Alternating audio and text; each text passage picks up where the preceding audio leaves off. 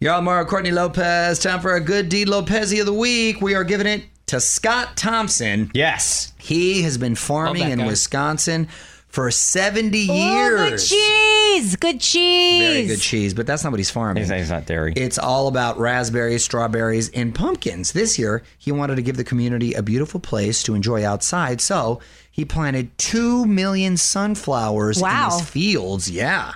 He received so much love, he decided to do it every year. Oh my gosh, those are going to be some serious seeds.